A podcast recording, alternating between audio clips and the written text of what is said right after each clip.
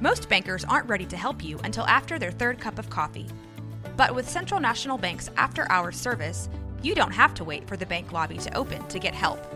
You can contact us from 6 to 8:30 in the morning or from 5 to 10 in the evening, and we'll connect you to a real, live, local person who can answer questions and fix problems 7 days a week. Bank different. Bank Central. Central National Bank. Member FDIC.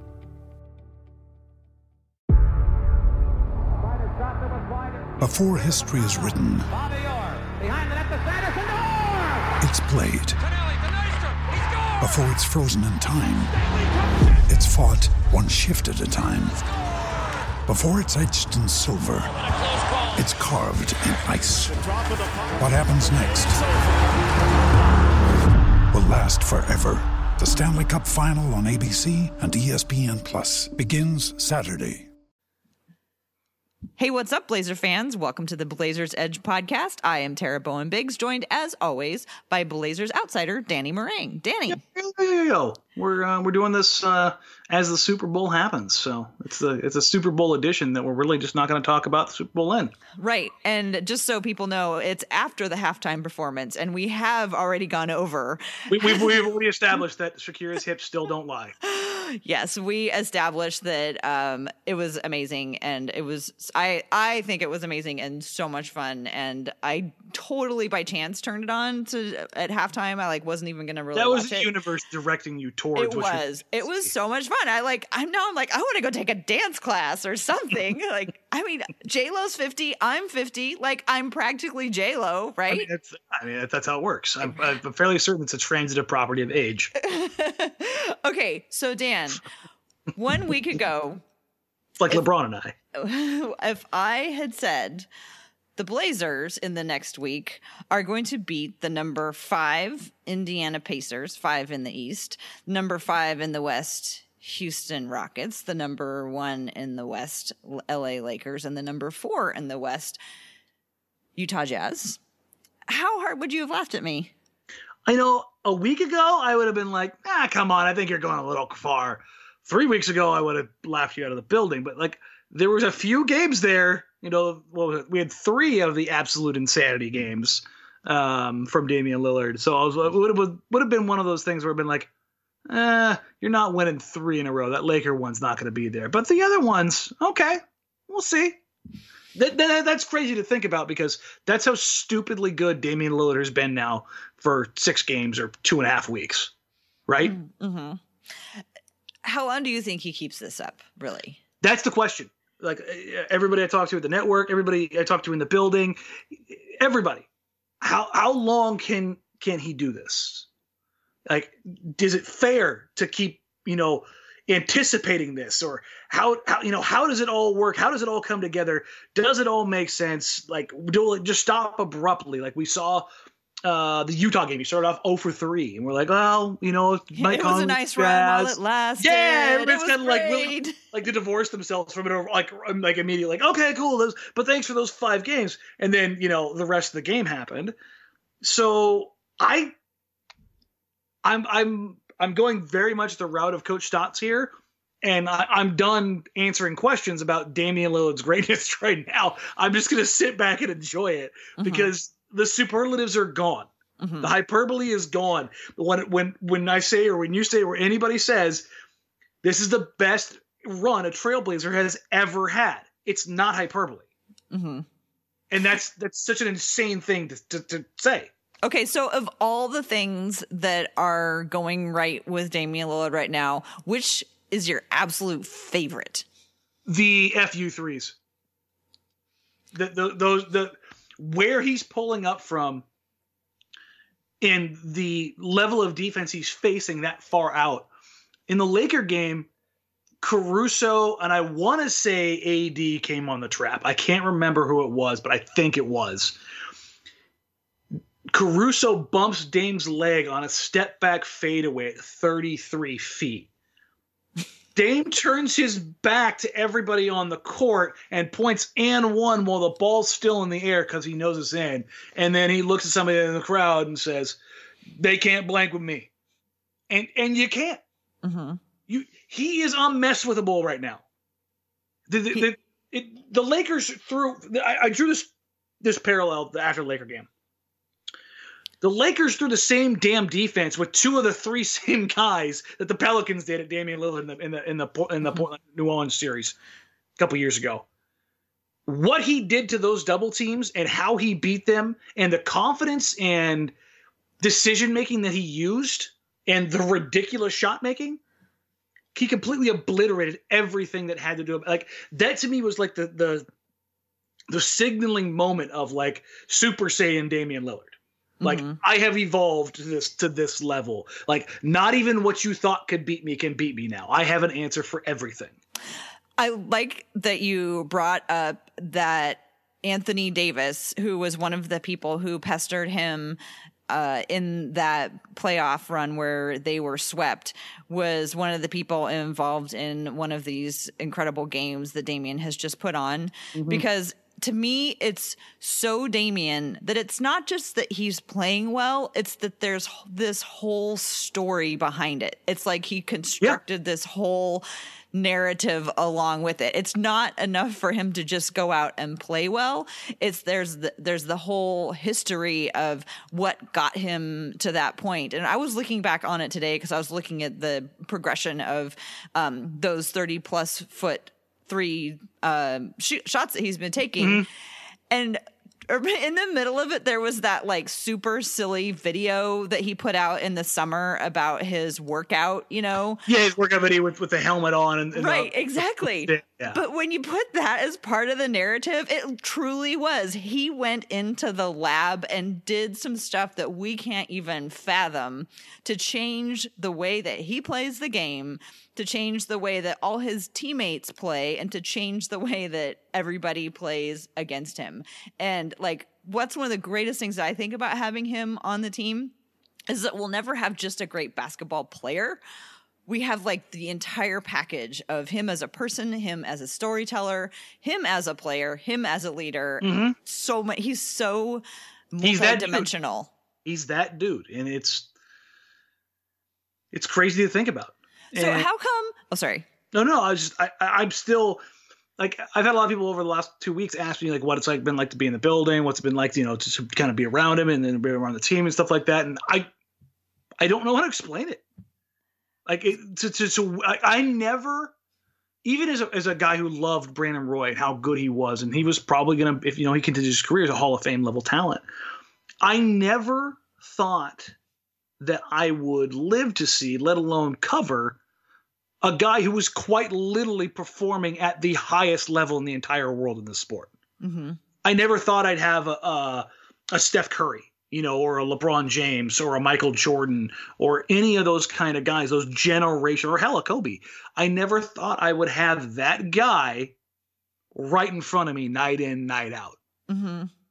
And it, yeah, it's it's the weirdest, craziest, most surreal thing. And like, and I, I know I want to break everything down. Like watching him right now, I'm not looking at the numbers. I'm it's quite literally just me giggling. Like when people ask me, like, well, like, what's it been like to be there and, and see it all happen? I'm like, I do a lot of giggling. That, that's that's really what I do. I like I, I, had a tweet the other night where I just I just said he's gonna go for 50, lol. Like mm-hmm. and I think at the point he I think he had like 31 or 32, but you could just see it coming and I just sit back, kick my feet up, and giggle. Mm-hmm. And it, like I don't, I can't remember a single player ever in the history of this game, Tara, that has made me do that. Well, think about his first triple double. Like you, like that that you saw that coming halfway through that game, and it was like, oh god, I was like, Damian's going to get a triple to double tonight against Russell Westbrook. This is this is this is genius and he will make this happen. And uh i'm so glad i was there for that game. That was got to be one of my favorite games. It was incredible like every, i was standing up screaming along with everybody else. And everybody there were enough people who were tracking it without having been told that it was coming that as soon as he had that ninth rebound people all started standing up and were just waiting and waiting and waiting. Mm-hmm. Um, so, and then it was funny because the Bla- the Blazers like were on, went on this little run where they were hitting everything, and I was like, how's he gonna get a triple double if they like don't miss a shot? And my son was like, well, the other team could miss. I was like, oh yeah. I was just so caught up Right. in the, the scoring part of it. I was just like, I've figured that he's gonna get it with a, an offensive rebound, which he did. So I guess I was right. But Yeah. but but what I wanted to ask you about is when you go to a basketball reference and look at the MVP tracker, Mm-hmm. Damian Lillard has just entered as number 10. So he's behind, obviously, Giannis. James Harden Mm-hmm. is number two. Then LeBron James, Anthony Davis, Luka Doncic, Kawhi Leonard, Jimmy Butler, Khris Middleton, Nikola Jokic, and Damian Lillard. So that's all supposed to be on the model based on previous years and voting and all that stuff, or based on how things turned out in previous years.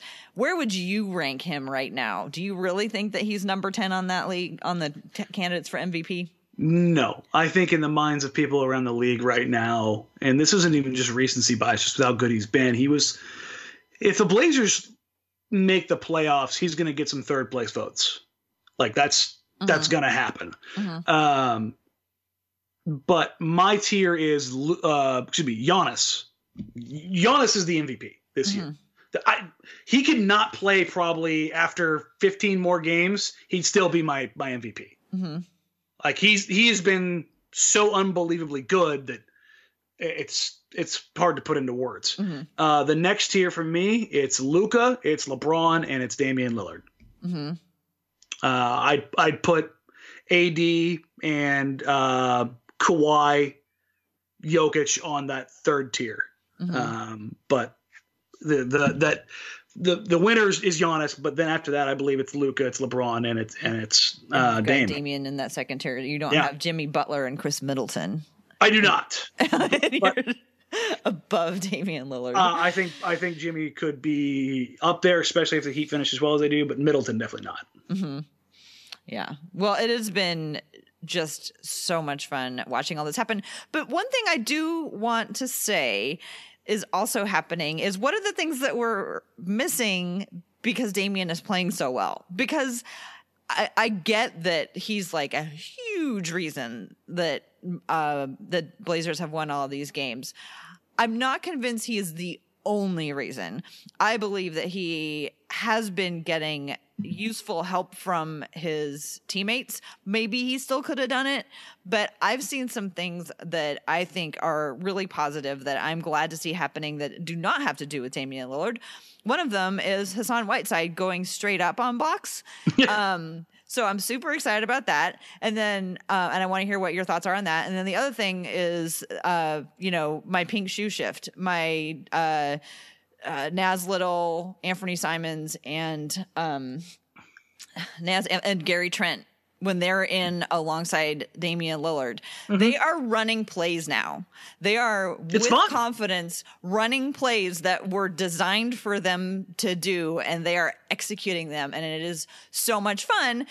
But not only that, I think it does make Damian Lillard's life a little easier. And so does having Trevor Ariza there, somebody who helps spread the floor, just like we've always been saying that Yeah. somebody that we needed. So Just can you address those things? confident. Yeah, yeah, no. Like, we'll start with the young guys, then we'll work our way back. The the young guys, it's, it's with all as with all those guys, it's all about getting confidence. We were, I was talking to uh, Travis Demerzer the other day or earlier today, and um, we were talking about Gary Trent Jr. And we remember when he got drafted, me, him and I were talking. We're like, listen, bare minimum, he's he's to stick around in the league for years because he can just flat out shoot. So we were just sitting there, just you know, over this last two years or year and a half, just waiting for that shooting to come together. We, we've seen this with with a ton of guys in the past before here, especially here in Portland. Allen Crabbe couldn't shoot, then he could shoot. Compton couldn't shoot, then he could shoot. Layman couldn't shoot, then he could shoot. Like that. That's been the history of guys, especially these second round guys that Portland just seems to snatch up. Um, Gary's confidence is soaring so much so off of what he's been doing as the catch and shoot guy. Um, he's starting to create off the bounce a little bit. He's he's coming off curls. He's working Yeah. as a secondary creator. Like those are And taking a few dribbles. yeah. I mean, he sauced the living hell out of. uh I want to say it was was Con. it? I think it was no, it wasn't Conley. It was it was Clarkson. That's why he, that's why he went after him. But he broke him off with a right to left between the legs, a little hezzy, and then went into the step back and pulled from 20 feet. I wish he'd been behind the line. We'll work on that later, Gary. Um, One step at a time. yeah, but I mean, the confidence to hit him with the switch through and then hezzy step back fadeaway. I was like, oh, we've just we just feeling ourselves now, aren't we, Gary? I, I'm I'm enjoying this. Um, and while Ant has definitely pulled back on his shooting, he has done things over the last couple games, especially as a secondary creator off the bounce. Off like he hell against the Jazz, I thought he did his one probably his most all around game in a couple weeks. He was rebounding, he was getting out there and, and finding guys off the back cut, getting out in transition, knocking down a few shots. And then, by the way, Nassir Little has wings apparently. Oh my god. Good lord, he got up for those alley oops. Yes. Remember how last week we talked about how Anfernee can kind of glide like Clyde, like, you know, he can take that really long, he can make that approach to the basket in the air really long. Yeah. Little kind of does that straight up and down. Yeah, he he's more uh Jerome Kersey. Mm-hmm. Ant's a little more Clyde. There's a little more power in Nas's game. Um God, Nas is I'm loving It's watching fun. him. So the reason I know I the I call it the pink shoe shift is because often when I'm watching a game, I'm watching like I'll watch one player for a really long time, and so as a result, I don't really notice when other substitutions have been going on. So like last year, I watched Rudy Gobert for like a whole bunch of the night, and so I didn't notice a lot of it was going on. But then every time Nas Little comes in with those pink shoes, it kind of like wakes me up, and I'm like, oh we got a we got pink shoes in. Okay, is Anfernee in? Okay, is Gary Trent in? Okay, we got this shift going on. they, they've they've been splitting splitting up the shoes again. Uh Ant's gone back to his his Kobe's. Uh Gary he has the Kobe NXTs and it has like a I want to say like a NASA Oh, print that fun. he's he's been going to a ton. Um, Nassir, I think is he's, he just kind of goes with whatever. Yeah. Well, Well, he- he's he- been steadily wearing the pink ones. Yeah, he's just kind of cycled through and does his thing. But, But I don't like- know what, what I'm gonna do when he changes. It'll be harder for me to notice when the shift change happens. Yeah, I know. I mean, after he cut his hair, that was the first thing. It was like, come on, man. Yeah. But, uh, yeah, but yeah, he's he's got a lot to go. But I also, you know, I I'm seeing Gary Trent even uh, not just Anfernee, but I'm also seeing Gary Trent run some of those Yeah, um, curls. He he was working on what the uh, the DHOs for Anfernee, Yeah. so Anfernee could get around. Well, that there was if it's the play that I was thinking, it was when him uh when Trent Lillard and Simons were in. Dame got the inbounds on the baseline, and there was a Ant screen for Dame, and then Gary screen for Ant on the back cut. hmm Is that what you're talking about? Yeah. No, that- I'm talking about when where where uh, Dame was at the top and they did that curl where um, usually it's CJ starts and runs the baseline and then goes all the way over and does a little handoff and then all the way over to the other side. oh, okay. Ends up running like a mile and a half, like, Yes. longer than everybody else because he runs like the longest possible route. He, he's, he's rounding corners for sure. yeah. But anyway, see, watching. So anyway, I think that um, obviously Damian Lillard is playing out of his mind, but having these other guys click uh, clicking into place is also making it maybe even a little bit easier for Damian to do it, or at least not it's so hard. Mm-hmm. chicken or egg, and that's the thing. It's it's hard to kind of decide which one is which. I I lean more towards Dame being the genesis of it. Right. And his scoring and his gravity and this is what i think a little bit a little bit steph-esque because his gravity that especially like that 15 16 season was so unbelievable that it leaves guys open. And this is what we always say like it's not to harp on the other guys but all the blazers ever really needed around Damian Lillard as far as uh, offensive assistance is competent decision makers and knockdown shooters. Hmm there aren't a lot of those. hmm And like Turns league out wide, not like, that easy. and they're yeah, they're really, really valuable when you find them. But this is what we're talking about with Trevor Ariza. Like he's a pro's pro. How many plays have you seen him make where he doesn't get the assist, but he gets the hockey assist because Dame kicks it out to him on the first rotation or the first trap or when the first man helps, and Trevor's giving up the good shot for the better shot or the mm-hmm. better shot for the perfect shot, or mm-hmm. he's taking the shot because he's not getting closed out on, or he's t- taking advantage of a guy who's closing out out of control, blowing by them for a dunk. Like those, like in the in their individuals, you know, little caveats, they all look like good, like just good, smart basketball plays. But it's amazing how many guys can't and won't make those plays because there aren't a ton of guys who can shoot, make the right read, and attack off the bounce. Mm-hmm. And so much of it has got to be just like general experience. And I I sort of had this like epiphany this week uh, between having Carmelo Anthony and Trevor Ariza on the team.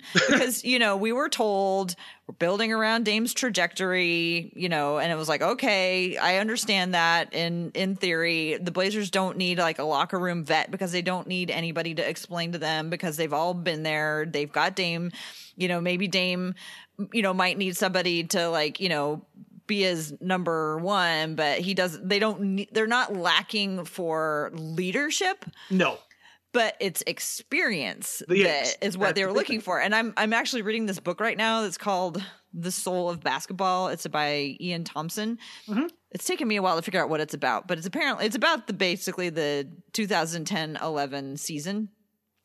Um, but it, it's gone into into depth on basically on the Heat, the Lakers, uh, and the Dallas Mavericks, and each of those teams had like these 30 year old and oh it talks a lot about the celtics as well. These teams had these like guys in their mid 30s who i for the last five years have been like the blazers don't need one of them because they're building around damian damian lillard's trajectory but they had these guys who could do the things that Carmelo anthony and trevor ariza can do which is make the play. Yeah, whatever Crazy needs to be works. done make the play. I was like oh i get it now. That's that's what the that's what you know those guys can do. And as long as their Yeah. bodies can keep up because you know tolliver you know a lot of in a lot of ways he you know he was you know around the same age. He had the the mind to the right mind to do those things but, but his, his yeah it wasn't quite as uh, willing or able as uh, these other guys And the thing is, we're not talking about or looking for, you know, I mean, don't get me wrong, we, we, we'd love to have Paul George, but like, we're just looking for, like, competent. Mhm. And, and it's there's not a lot of like comp, a lot, a lot of players in the league who are have competent skill sets of the three things that Portland needs, and that's you know, it, it's it's problematic. But when all of a sudden that competence starts being hit, on top of Dame's just superlative laden decision making lately. Tara, he's got a hundred points and two turnovers. that's outrageous like that's the stupidest. Like, th- like there's a lot of really stupid numbers going on with Damian Lillard right now. That is by far Yeah. the To handle the ball as much as he's been handling the ball and making all the decisions he's been making, two freaking turnovers on 80 minutes, a hundred points. Like what the hell? I just and it's Yeah, that's not unbelievable. It's not just the decisions. It's the again we're talking about the competency and, and skills. It's the execution and precision of the play. That's that's the incredible part. Like he has made unbelievable pinpoint passes Mhm. on the run, two guys chasing him, you know, just ridiculousness. And he makes it look routine now. The- Mhm. Tara, a week ago, the guy couldn't throw a freaking lob pass, and now he's Andre Miller. what the hell? our dreams have come true dan I was like borderline sobbing in the press box as Dame's sitting there like Beethoven, just tossing throwing lobs now He he threw the second one to Nas so damn high it was disrespectful. like it was the same one that Chris Paul threw the Nerlens Noel uh, when when OKC came to town, and Chris Paul looked back and just threw it up in the air sarcastically, like I can throw this wherever I want. He's gonna go get it, and there's not a damn thing you can do about it. Dame did that over Rudy Gobert. like that's the that's the ridiculous stuff that we're looking at right now, and it's mm-hmm. like. How the hell did you just find out how to do this overnight? Did you read a book? Like, did somebody finally pull him aside in his camp and like, hey man, you know, you always asking us, you know, is there something else I can work on? We all lie to you and say no, you're the, you're perfect at everything. but but I- honestly but honestly, your law pass is trash. Comes back the next day, just diamond guys up like there's no tomorrow. And I'm just like, Yeah, he had like the little matrix trick uh, tri- chip yeah, he's implanted. loaded it up, and it's like, He's like, what the hell? I do alley oops. Yeah. I know alley oops. Yeah, it's it's it's amazing, but I also, like I said, I don't want to lose. I, I you called it chicken and the egg, and I would call it maybe like a snowball effect, where like he's the main snowball here, but now he's picking up everybody along with him, and they're all creating something bigger. I mean, you take a look. We let's talk about Nas here for a second. Nas is shooting 57% on threes. Is it a high volume? No, but in his 15 minutes he's out there, he's either back cutting for dunks, catching lobs, or knocking down threes. Like, and giving you high energy and effort defensively. Like, what more do you want out of your rookie who was not going to play this year? now you're, you're getting real production from him. Defenses have to either close out or let a guy who's shooting well continue to step into open shots and shoot well. Gary's shooting like something like 57% on catch and shoot threes over his last eight. Like the, the numbers are insane. So if all of a sudden these guys continue to knock down, then that's that's the thing. You continue to knock down open shots, you're you're gonna be in and win a lot of games. And I, I'm waiting to see if there's going to be another one of these monster games from Dame where his teammates don't knock down shots. hmm Because right now, don't, the Like the Blazers are playing, point game. yeah, the Blazers are playing well and everything's riding well. Defensively, there are some major issues. What, how they were dissected in the first 18 minutes of the game against the Jazz was terrible. Like Conley just, uh, just, I mean, was just absolutely disgusting off pick and roll covers. They're just running one five, one five, one five, and just running it down Portland's throat. I'm honestly surprised they went away from it. Um, but this is to say, if you if you drop a buck twenty every single game, it your defense doesn't have to be great. hmm You know, It just has to be passable. Yeah. Yeah. Well, so um, I asked you a question about Whiteside, but a lot of people have asked questions about Yeah, Whiteside. So let's address that in the course. You can address my question in the course of all of the other ones that we're going to go through. Um, so yeah, a lot of the questions that we've got tonight are about Whitesides and trades because the trade deadline is Thursday. Do you know what time the deadline is on Thursday? uh, noon, I believe. Noon Eastern time. Yes. So it'll be over by nine o'clock. Mm-hmm. Wow. So Yeah. And I, I think I read a tweet somewhere that uh, maybe it was John Hollinger that said that like super there's like sort of an unwritten w- rule that on Super Bowl Sunday everybody chills and then after that then that's when they kind of kick it into gear. So who knows? Who knows what's happened? Actually, Woj had a few tweets already about Clint Capela with um, Houston, and uh, yeah, there's so been rumors maybe about we'll, him. maybe we'll see something sooner rather than later. It's. Well, let's not talk about Clint be- Capela. Let's talk about our guys who. well, no, I was. I, I think Capela might end up being a domino that kind of springboards Mm-hmm. things. yeah, Um, I talked to a few people before we started to record, and the, thought is that deal's there is going to be pretty darn imminent. Mm. Well, it's int- I'm I'm curious to find out if um, everything going on with the Lakers and Kobe, if it is going to slow down, if it's going to mean that this is not quite such a season, or if people are now just going to be like, well, we are a few days behind, but we're going to power through and do all the things that we hope that we were going to be able to do. Because you got to think that front offices were, at least, at the very least, the Lakers, that they needed some days to process. Yeah, I mean, bare minimum. Mhm. I, I, I, I still don't know what to think of this season now. hmm Like, and- I've heard some people like, you know, the Lakers should really win the title now. I'm just like, eh, let's let's not let's not do that stuff. Let's let's not throw that out there. Number one, don't there's no need to put that on LeBron and those guys, but there's also like, eh, don't disrespect the guys that are out there putting in the work now too, like the Bucks and Giannis. It's just, Right. it's it's weird. Well, I mean, the, the Lakers are also a you know a genuine contender, so why Certainly. they? I mean, yeah, I mean, people are people have been uh not creating as in they didn't exist, but people have been finding their own ways to tell their own tell tell the story to themselves of what this season is going to mean to them. So, okay, let's jump in and talk about our questions. Our first one is from Blazer Fan 72 and the question is if Whiteside isn't traded, will a different trade happen? Um it could certainly. um, if the Whiteside deal doesn't get moved, um, uh, you're kind of limited in what you can do. Mm-hmm. Like the only actual money that's movable right now is Whiteside and CJ. Movable because other teams would be interested.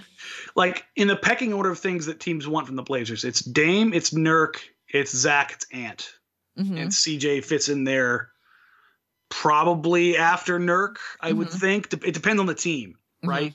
Yeah. Um, so yeah, I mean, once you get past Whiteside's whole deal, it's you gotta, you know, yeah, kind of figure well, out what what what actually has has real salary tied to it. Right. Well, so I guess when um let's keep going because I think other questions will be kind of like follow up to this. Yeah, there's, there's, definitely some more more uh Whiteside centered uh right. goodness here. So the next one is from Burlicious M probably on everyone's mind, has Whiteside played himself into a place as a fixture on this team that we're going to keep for a playoff run? So I think that's that's also a common theme that I've yeah like wow how can the Bla- I think it's kind of like how can the Blazers let him go now he's become very important. Yeah, how important has he become is going to be the question. Important enough to jeopardize the financial future of this entire franchise? Because that's the question you're you're asking yourself.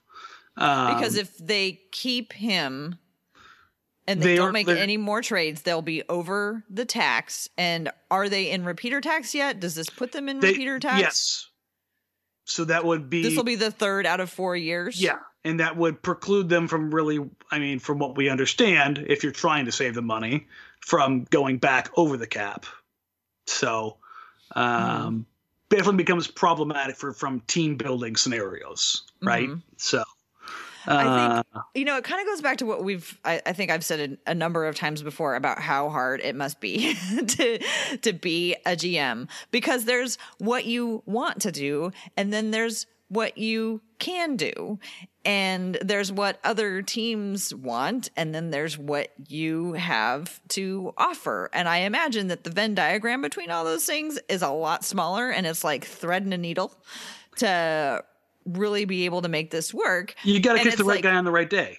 It's and it's like the you're kind of damned if you're doing, you're damned if you don't. You know, kind of a situation because now the Blazers are playing great, but what we've said all along this season and what they must have told Hassan when he was signed here is Nurkic is coming back, and we're hoping that you can spend a great season with us. But Nurkic is our center of the future, so like that shouldn't be coming as a big surprise to anyone. Yeah, no.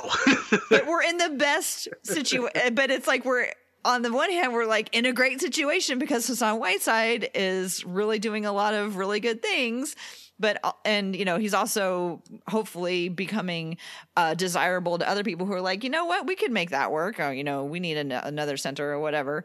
Um but on the other hand like yeah what do you do? I just i just it fascinates me about how as much talk as there is about oh blazers should do this blazers should do that like how hard it must be actually to do anything.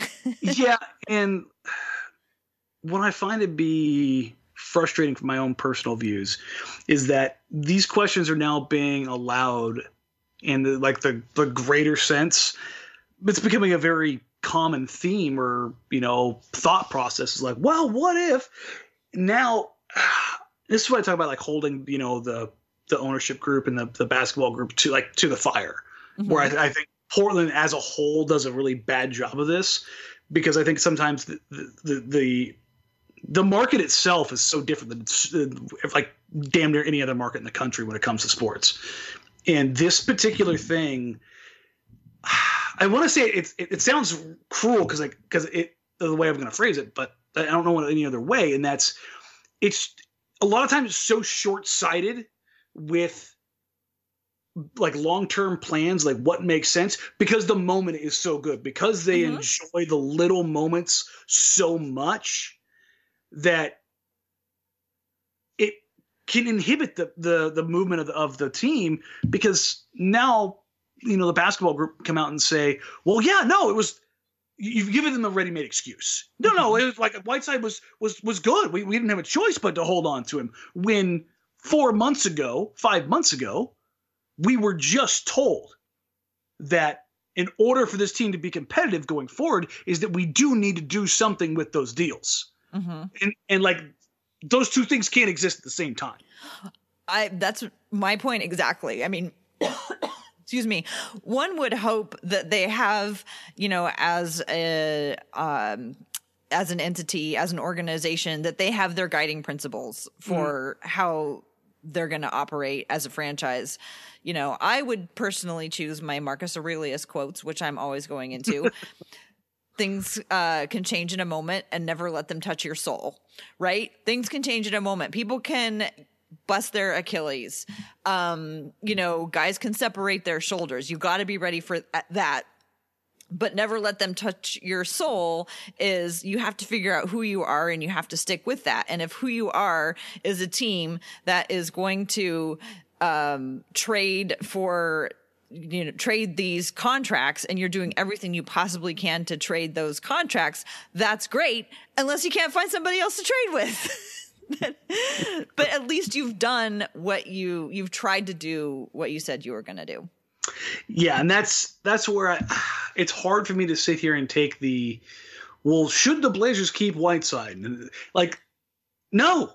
Like I'm the only circumstance that that exists is that you traded CJ McCollum for Michael Jordan's remade cyborg. Like in that case, sure, keep us on. But otherwise, no. You like you can't do that. Well, I think it maybe another way to frame it could be uh, that the Blazers are still trying to trade Hassan because that's what they said that they were going to do. But at least we've seen right now that he's been able to figure out how to be more productive on the field and help the Blazers as long as he is here. Yes. That That's is this this silver lining has been brought to you by Tara. Okay. okay, Chris Stone. Um, at Chris Stone, and then there's a whole bunch of letters behind it or numbers behind it. Okay. Chris Stone wants to know, assuming Nurk comes back this year and is playing at a high level, do you see him playing as a starter and Whiteside coming off the bench? I don't think there's going to be any overlap between the two, so I don't think it's something we have to worry about. hmm Uh, However, if Hassan Whiteside is not traded, tra- Nurk's starting. right. Like- We've talked about that Yeah. before. Like you have a little more control over how long he's in that way. Yeah. You have a little more control over who he's playing against. If he Um, doesn't, I will be incredibly surprised. Yeah. I would think that that's how it's going to be. And again, Whiteside should be prepared for that. So I don't think people have to worry about like, oh, he's not, you know, going to be okay coming off the bench. You've got to think that he's prepared for like when hey, when Nurk comes back, he's our center of the future. You're going to be going to the bench. So hopefully there won't be any problems there if Whiteside is still around. Okay.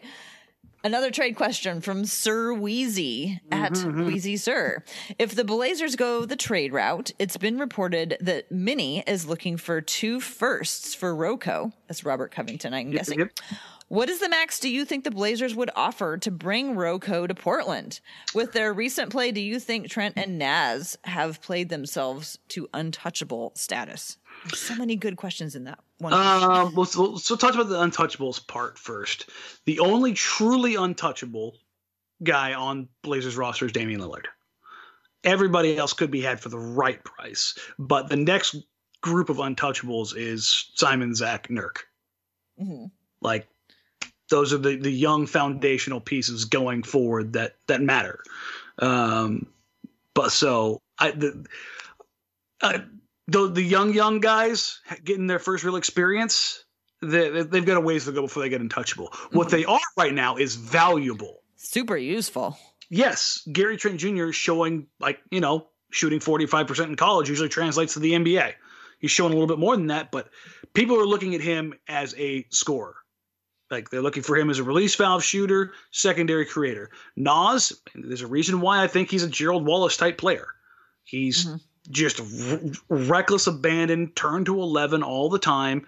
And if he can be, and we talked about this when we, when we drafted him, if Naz can ever be a 36, 37% three point shooter, he he could be a, a, a, high, a higher mid tier rotation guy if everything comes together mm-hmm. for him. Like he can be incredibly impactful, but untouchable, no. Okay, so the other part of the question is what's the max do you think the Blazers would offer to bring RoCo to Portland? Uh Portland treats their draft picks like gold. First round okay. picks. So two? No. No. Two two first round picks are giving up for a guy higher caliber than Covington. Just because Minnesota's asking for two first. Yeah, I don't think they're really in much of a position to uh, bargain. Do you? They they've got pretty good leverage because because uh, RoCo is KAT's friend. So okay, they got to make sure the return matters here. Um, and you're thinking RoCo would be a good fit with this team? I think he's a good fit. I don't think it's optimal because I, I think I still think they need another ball handler out there and mm. Covington struggles in that. He's pretty regard. limited in that department. Yeah, and like that's where Rodney was better, but Rodney leaves a little bit desired defensively, which mm-hmm. Covington mm-hmm. gives you. Um, if you're gonna have Zach and Nurk out there, you're you're missing a ball handler, right? And like you got plenty of defense if you have Zach and Nurk out there, don't so, you? Yeah, and so well, you need. I mean, you need the wing defender. That uh-huh. that has to be there.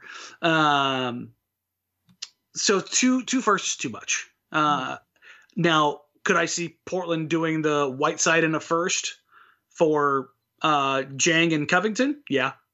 Giving mm-hmm. Minnesota the salary relief as opposed to two firsts. I could see that happening. Mm, interesting. Uh, Kevin Pelton was in town the other night. Got to talk to him.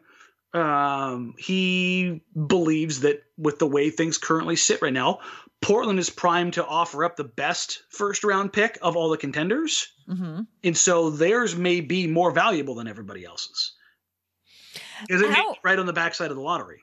Is that, I was going to say, is that, you know, considering they're either like right at the end of the lottery or right at, right outside of it? I mean, yeah. what's the difference how, to teams for a late rot lottery, like you know, between the number eight pick and the number 11 pick? Like, how much of a difference is that when you're a buyer of picks? It There's definitely a cost, but it depends on the draft. Mm-hmm. Um, and in this draft, I think the difference between picking, like where Portland could be picking anywhere from, you know, 13th to 17th, um, or 18th, I guess, it would be the highest. Um, the idea that a pick between one and five could be, you know, quite a lot. But I still think if you're the difference between, say, 15th and settle in the middle, and I don't know, uh, throw any of the contending teams. Let's let's say Philly had picks to use and they they threw picks, um, and you know they end up with hell use use Toronto. That, that just makes more sense because they'll they'll have some uh, the ability to stay at you know the top two in the East probably right. Mm-hmm. Let's say they finish 26th. The difference mm-hmm. between the 16th or excuse me the 15th pick and the 26th pick is pretty pretty damn big. Mm-hmm. Even in a draft, it's not supposed to be that great. Like you're getting double your value mm-hmm. when you're talking about draft slots, damn near. Yeah. So like in that regard, it, it does matter. Mm-hmm. I, I realized that when I said that, I was thinking when I said like 11 and 15, and I was thinking of eight lottery spots and not 16 because I'm so uh, Western Conference centric. I forgot yes. about the Eastern Conference. well, I mean, but okay, that but that your uh, your answer addresses that. Yes. Okay. Um. Another next question comes from awe and wonder, and this is more of an observation: the rise of GT's uh, uh, Gary Trent and Ariza's fit appears to be better than Baze. Do you agree with that? Yeah, I mean, that's what we talked about. Like Baze was put in a position, much like Anthony Tolliver, to fail. Mm-hmm. Like he just wasn't. He he was the wrong guy for the job, but also it's like asking a plumber to you know fix your electrical problem. Mm-hmm. Like just because he's there doesn't mean he's the one who can fix it. Mm-hmm. mm-hmm. So, um, so it's, a, it's a little weird. I want to talk about Mario Hezonja for just a minute. Do we have to? Yes, oh. we do. Because he is in that same situation. Um okay, do you watch The Bachelor? You don't watch The Bachelor, do you? I do not watch The Bachelor. Okay, so this is this is my first season watching The Bachelor. As an aside, I can't believe we as a society let this happen. That's an aside. Okay, so people who watch The Bachelor will under will hopefully understand this. Uh, Mario Hezonja is Pilot Peter. Mario Hezonja is in over his head. He's being asked to do things that he is not equipped to do. He's just like that's the that's the case with the pilot. He just is so in out of his head as the bachelor. He has no idea like how to handle doing what he's supposed to be doing. But the difference is on the bachelor, he's the main character in the whole drama. On the Blazers, Mario Hezonja is a role player on the bench who at this point occasionally has to come in because the guys in front of him get into foul trouble. I understand that it's frustrating to watch a player um, go out there and mo- not perform their best. Who else do you think doesn't like going out and not performing their best? The player. Like he. when has anyone ever gotten better by people yelling at them on Twitter? That's all I'm saying. Like I understand it's frustrating when somebody is in there and he is not doing what you think he should be doing but at this point, Hezonja's being was being used because the other guys were in foul trouble and he needed to go in and play. And I just I think that the amount that he plays, we don't need to get so upset when he's in. As long as, you know, like yeah, he's going in and he's doing things. You're like, what do you do? Like he doesn't want to go in and make two like boneheaded fouls in a minute. he, he doesn't piss it up, want that Layup. But I just I don't know. I just feel I feel bad for the guy because like I said, he's in over his head. This is not the right place. This is not the right system. This is not right for him and when he gets called in right now, he's being called in to do more than um than he's currently capable of. That is my soapbox. I'm stepping down. It's a little bit Meyers Leonardy in the Mhm. last couple years in that regard. The you know collective gasp when he comes in. Um, from what I understand right now, the Blazers trust him as a defender, and that's Mhm. why he's getting minutes. But offensively, they kind of want to keep the ball out of his hands Mhm. because you can just see him. He's trying to do the right thing, Mhm. but he's just self-destructing because he's putting all that pressure on top of him. We saw the same kind of thing with Meyers, Mhm. where now you look at him, you know, what do you have, 18 and 14 last night in Miami? So yeah, it's it's about finding the right place and being in the right frame of mind. And he's things are so sideways in Portland. Like if the things are going well to start the season and everybody's healthy, and he had a poor start, you know what people would have done? Like, ah, you know, he'll figure it out. It's still going to be a while. But because everything's been so bad, he doesn't get a pass because everybody else has given them something good, right? Mhm. Gary's found something. Ants had a couple dunks, you know, done a few things here. Naz had some lobs, knocked down some threes. Melo. They've all had a moment. They've all had a few moments. Yeah. Trevor Ariza held the ball and got a technical foul for trolling, you know, stuff like that.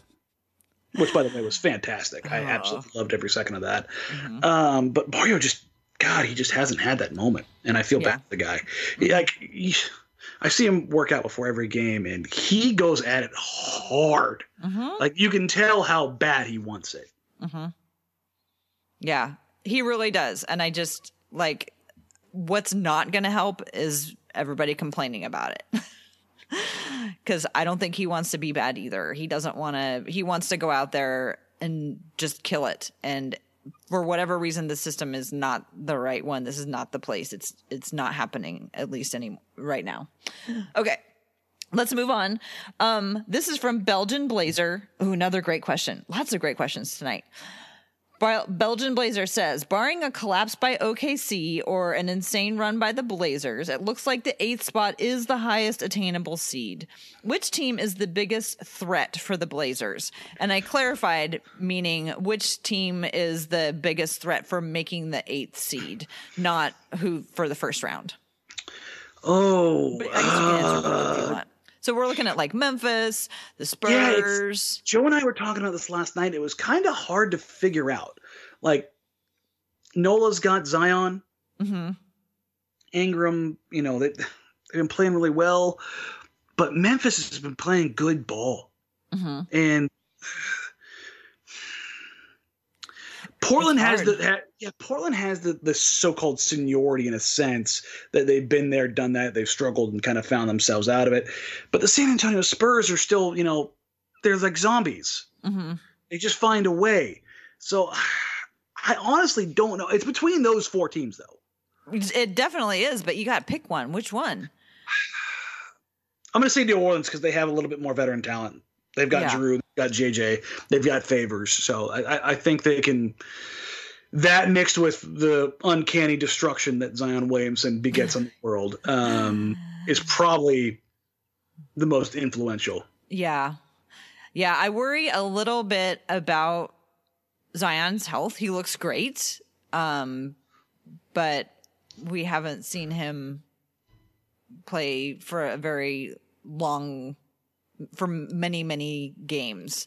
And so like what it's going to be like 25 games from now um I think we'll be telling. Memphis, I think it's possible that they just kind of hit the rookie wall. I mean, like you said, they're playing good basketball, but once everybody comes around and plays them the second, third time, they may be able to kind of pick them apart a little bit. Um, and I think the Spurs are less likely to uh, let that happen. And I hate to have the Spurs. Be, I thought I really thought this was the year. I thought this was the year we didn't have to worry about the Spurs. And of course, I'm wrong because you always have to worry about the Spurs. But I think I would maybe put them as again because of that seniority that P- that Portland also has. Um, I see them sort of being the the toughest contender in the end. But who knows? It's the more I try to guess stuff at the bottom of this playoff picture this year, the more wrong I get. Yeah, So we just got to take it one game at a time. it's just a matter of and Houston spiraling out of control. Luka's hurt. So like there's going to be some shifting, but I think the beginning of that question though or that statement was right. I don't think Portland climbs past 8. hmm I, I, I think OKC's done enough to distance themselves that you may see some turnover between seven, six, five, four, but I think that eight seed is the only one that's not spoken for right now. But nobody dropping out that much. Yeah. Yeah. Okay, a couple more trade questions. Um, this one's from Slater Smith. Uh, I was ready for a Whiteside trade before, but the way things are going, it's wise to keep. Is it wise to keep him to make a run this year? I'm starting to like this team the way it is and the same lineup with Nurk. Instead, next year will be good too. Am I crazy? And then he had a second one. He says, if Olshey opts to go this route, could we see a Mario plus picks trade instead? So I think we've addressed the first part of that a lot. Yeah, I'll, I'll just say this: like this whole idea of like this team coming back. First of all, I like I said, I don't think Hassan's here beyond this season or beyond this trade deadline. Second of all, I don't think Carmelo comes back. Mm-hmm. Like I know he put that thing out. He'd love to stay here. I, I've heard this story before, and the Blazers have got to love hearing this. Like mm-hmm. this is this is a actual endorsement by Carmelo Anthony saying It's Portland is good. he's saying Come it. on through. Like mm-hmm. the Blazers are going to ride that PR train off the cliff, and I don't begrudge them one bit because they've never had a star of his caliber co-sign. Mm-hmm. It's never happened. So you So get you can't get mad at him for that. Like, you, No, no, if no, no, no. nothing I, no, I, I say Carmelo all- has.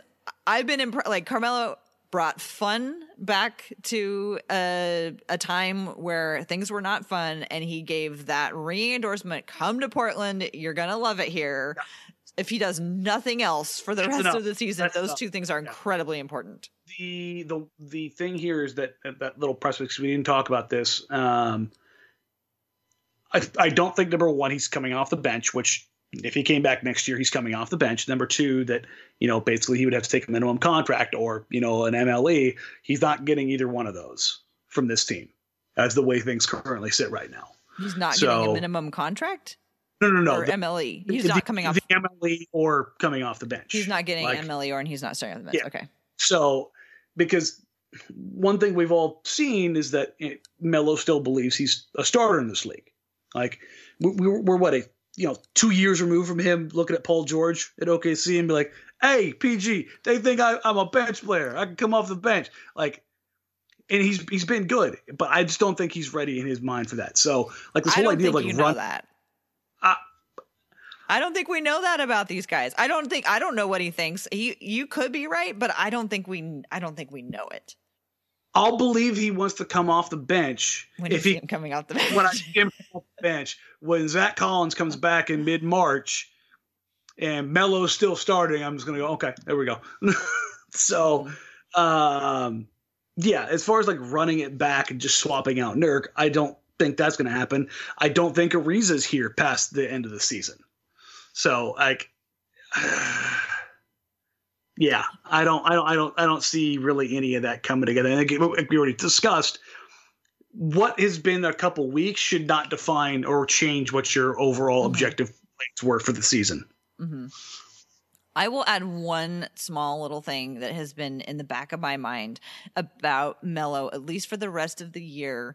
When Zach Collins comes back, I know that this year was the year that Zach finally got to start because he has not been a starter. Not even in college was he a starter. Yeah. If there's anyone who maybe possibly could be okay with continuing to come off the bench because that's what he's done and maybe he just talks himself into it for the better for the for the good of the team.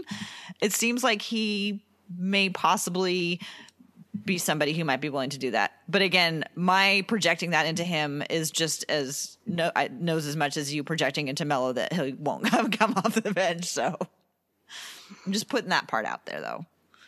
Because it's unusual that there's an NBA player who's never really started. Yeah, Okay, but the second part of Slater Smith's question was about uh, Mario and Pix. Moving Mario and Pix is that enough to get them under the um no, there's No. still there's still a little more than that away. bit- and not much more, but a little bit more. Yeah, It would have to be um, Mario and somebody else. but it's uh I wouldn't expect Mario to be back next year either. So um I just don't think it's enough for anybody unless you needed the money in order to make it work. And he's on a he's on a vet min, so I, I don't know what you're getting with that in return.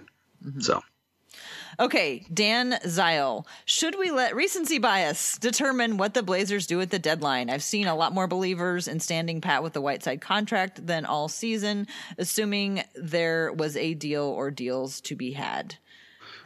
Think we've covered this one. I wish I had the MC Hammer commercial t- from tonight that was on earlier. Just them showing a guy with Cheeto dust hands, mm-hmm. and MC Hammer's face appearing on every every everything that he saw, it saying "Can't touch this," and like you, you can't touch this. It's just you, you can't. If you're an executive in the league, you cannot be hit by this kind of stuff. Mm-hmm. You cannot change your trajectory based on based on this.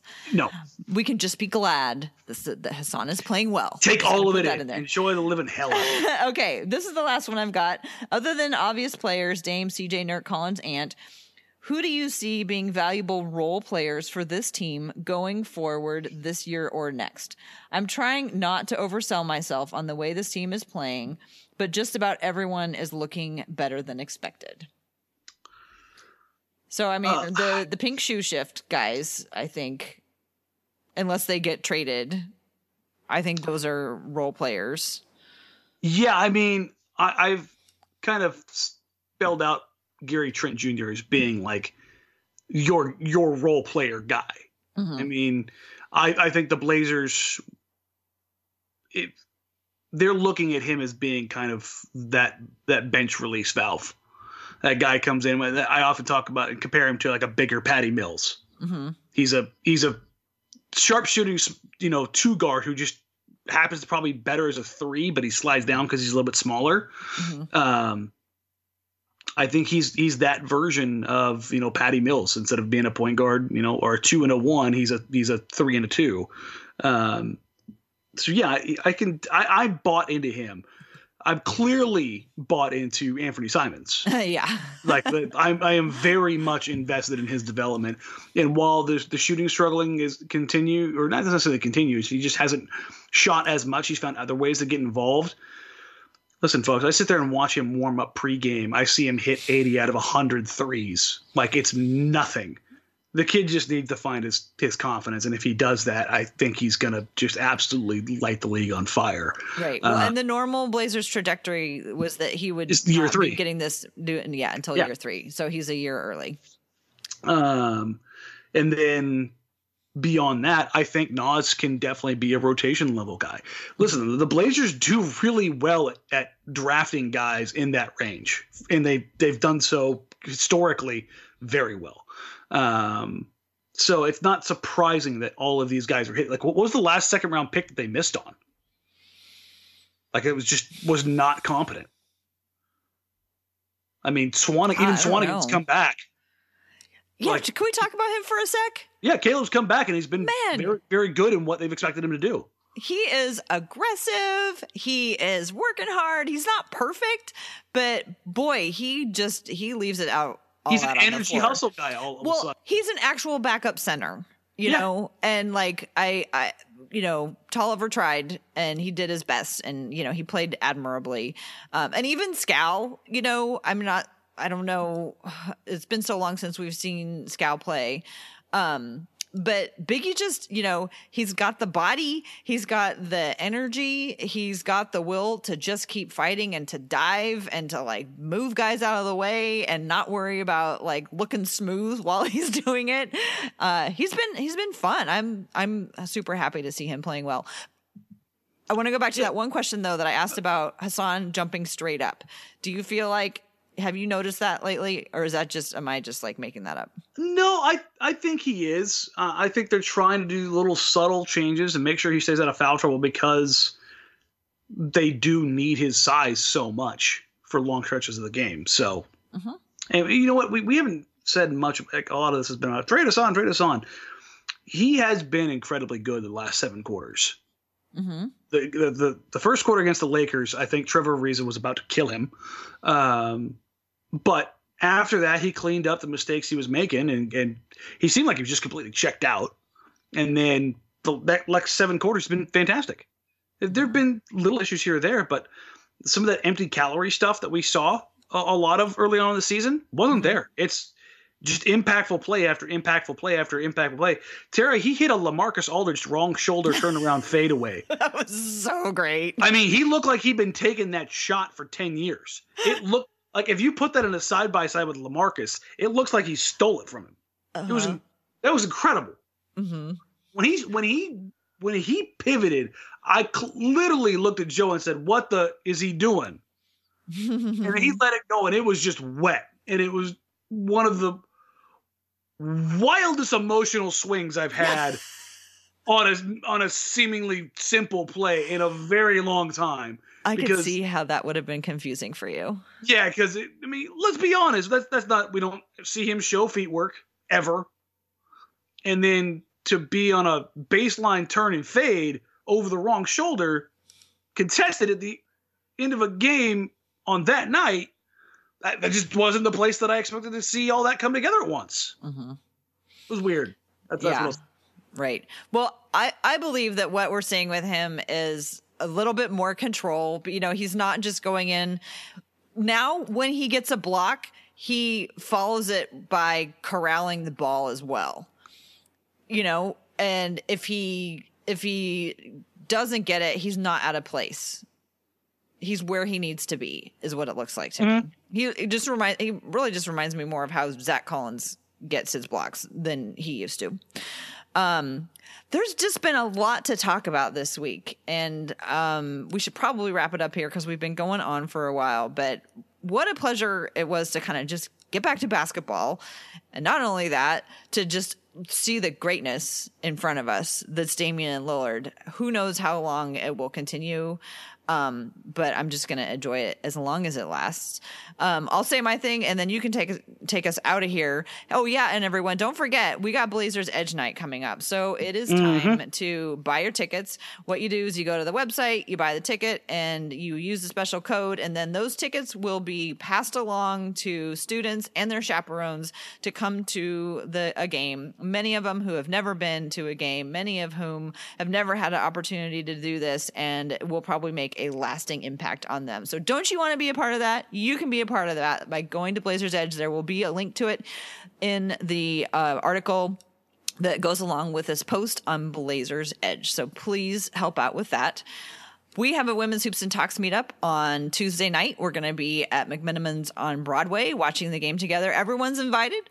We uh, love to hold it. We we hold these to kind of center the voices of women. We want to know what the women's opinions are, but guys are certainly welcome to come. And we do have men who come who are extremely supportive, and it's awesome. We will be at McMenamins on Broadway to watch the Blazers take on the Nuggets. There will be a Women's Hoops and Talks uh, podcast coming out on Thursday, so you can fo- find that. Um, you can fo- follow them us on Twitter at Hoops and Talks. You can follow me on Twitter at TCB Biggs. You can subscribe to the Blazers Edge podcast in whatever podcast app you use. I think I will stop there. And Dan, you can take us out of here.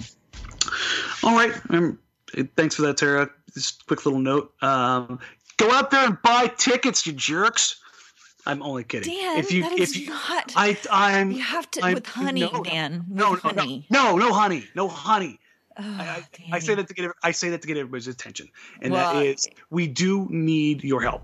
Uh, there, as last I talked to Dave, there was a thousand that were still looking to be sent to the game. Um, this happens every year, and everybody always steps up and gets it done and makes it happen. But it is a little bit scary in these in these situations to not know ahead of time. So if you can, if you have the possibility, please, please, please, excuse me, not the possibility, the ability to make this happen. Please, please, please, please, please do all the stuff that Tara just asked you to do. Um, as always, you can find me on social media at Danny Marang, at D A N N Y M A R A N G, uh, following every game on NBC Sports Northwest with Joe Simons on Blazers Outsiders. That's the name of the show that I do, right? Jeez, it's getting. Uh, I think 50- so. I watch it every once in a while. Yeah, I mean, that's listen. If, if you watch the show and it's on mute and you're at a uh, a bar, you're consuming it just like everybody else. Just make sure the channel stays on. That's all I care about, please. just but, turn it on yeah, just turn it on. Walk away from your TV. That's perfectly acceptable. Uh, for Tara, I'm Danny. Thanks for listening, folks. We'll catch you next week. Bye.